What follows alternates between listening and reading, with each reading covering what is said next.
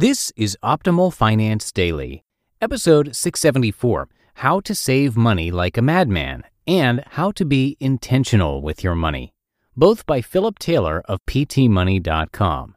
And I am Dan, the guy who reads to you from some of the best blogs on personal finance. And today's posts come from Philip Taylor, who we've mentioned, of course, before. He's the founder of PT Money and the creator of FinCon, which is the personal finance conference that we are attending right now in Orlando. Always a great time. Before we get to Philip's two posts today, most job boards overwhelm you with tons of the wrong resumes. Not smart. But ZipRecruiter finds the right people for you and actively invites them to apply. Smart. Try it for free at ziprecruiter.com/ofd. ZipRecruiter, the smartest way to hire. Now let's get right to our posts as we optimize your life.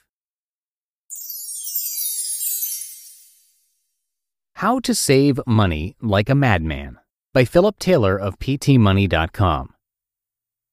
Let's take your savings to the next level. If you're like me, you have the knowledge and tools to help you save more money. Still, like me, you may occasionally lack the mental edge to take your money saving abilities to the next level. Heck, sometimes life just gets in the way. We're all human, right? In this post, I'm going to challenge you to consider changing your mindset about saving money, thus increasing your chances of meeting your savings goals and more quickly attaining financial freedom. Visualize your savings success. Whenever I'm faced with a tough challenge, one of the techniques I use to help me overcome is creative visualization. I try and visualize myself eliminating hurdles in my life and achieving success. For instance, when I'm going for a jog and not feeling up to it, I visualize myself as an elite athlete, being able to blaze around a track and achieve a runner's high. When thinking about my debt, I see myself driving a big snowplow pushing my debt snowball down a hill and destroying all debts and high interest along the way. Try it. Pick a problem you're currently faced with and visualize yourself in an inspiring or even funny way, eliminating your problem. It may sound silly, but another visualization to use is to see yourself as a madman, possessed with supernatural powers to be used towards destroying your problems. I like to visualize Gene Wilder from Young Frankenstein. It's this slightly crazed attitude towards your savings goals that can take you from mediocre to excellence from little savings and hope for the future to a hefty savings balance and confidence towards meeting your end goals. Become a money saving madman. Beyond the visualization and psychobabble, try these practical tips for acting like a madman or madwoman with your savings. 1. Get paranoid. Like the madman, you've got to believe that they are out to get you. By they, I mean life's emergencies and setbacks job losses, higher taxes in retirement, medical problems, etc. Channel your own fear and uncertainty into action. Know the risks involved with your future and take the steps to minimize them. 2. Be intense. I've found that to truly create success with my life, whether physically, spiritually, or financially, there needs to be a time when I'm focused intensely on the subject at hand.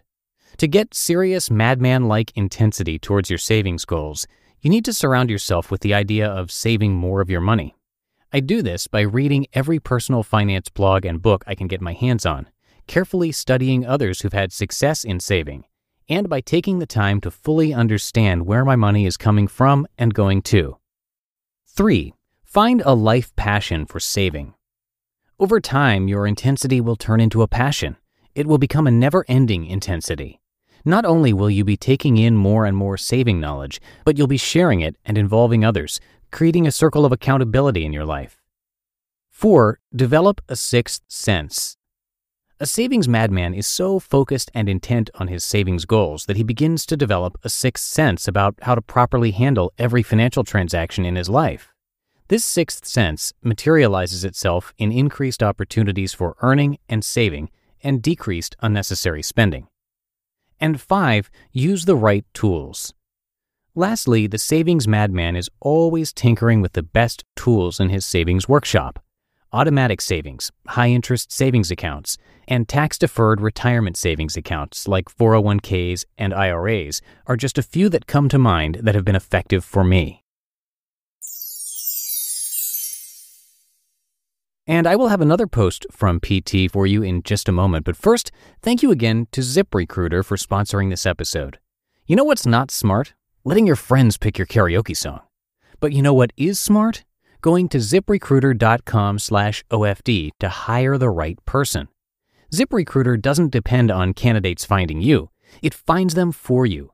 Its powerful matching technology scans thousands of resumes, identifies people with the right skills, education, and experience for your job, and actively invites them to apply, so you get qualified candidates fast. That's why ZipRecruiter is rated number one by employers in the US. This rating, by the way, comes from hiring sites on Trustpilot with over a thousand reviews. And right now, my listeners can try ZipRecruiter for free at this exclusive web address, ziprecruiter.com slash OFD.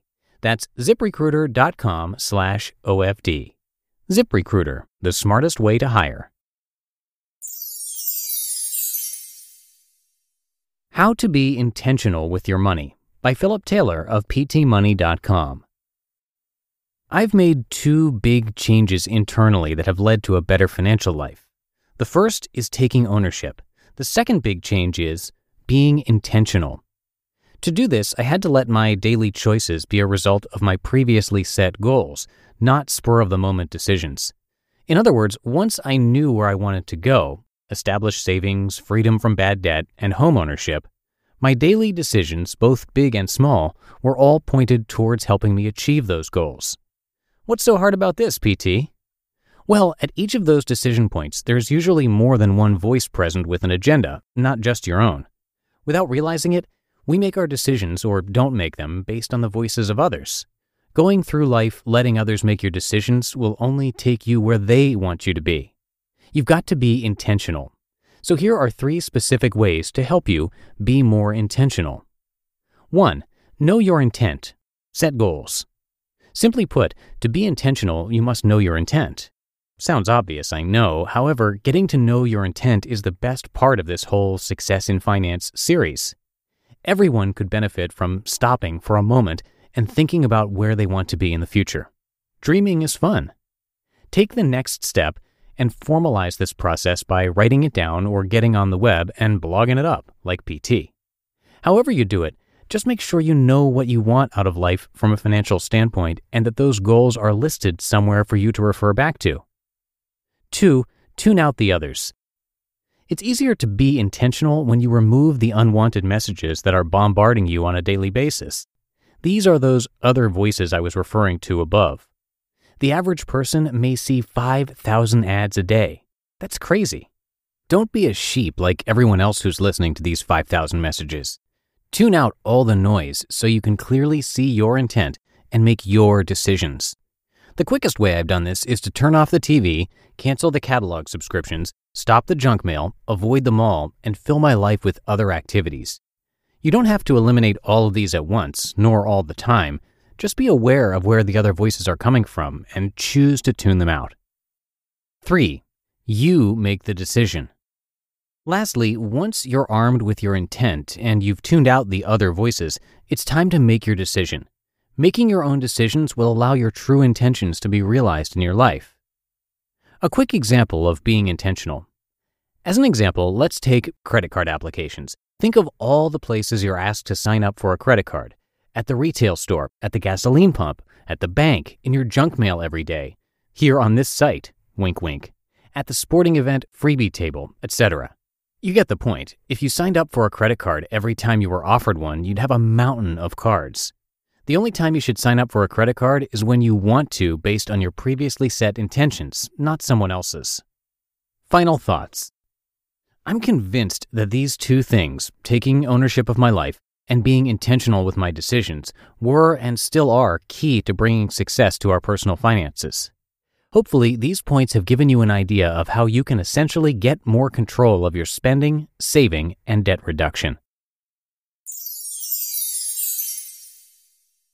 You just listened to the posts titled How to Save Money Like a Madman and How to Be Intentional with Your Money, both by Philip Taylor of PTMoney.com. And that'll do it for today. Have a great rest of your day, and I'll see you tomorrow in the Friday show, where your optimal life awaits.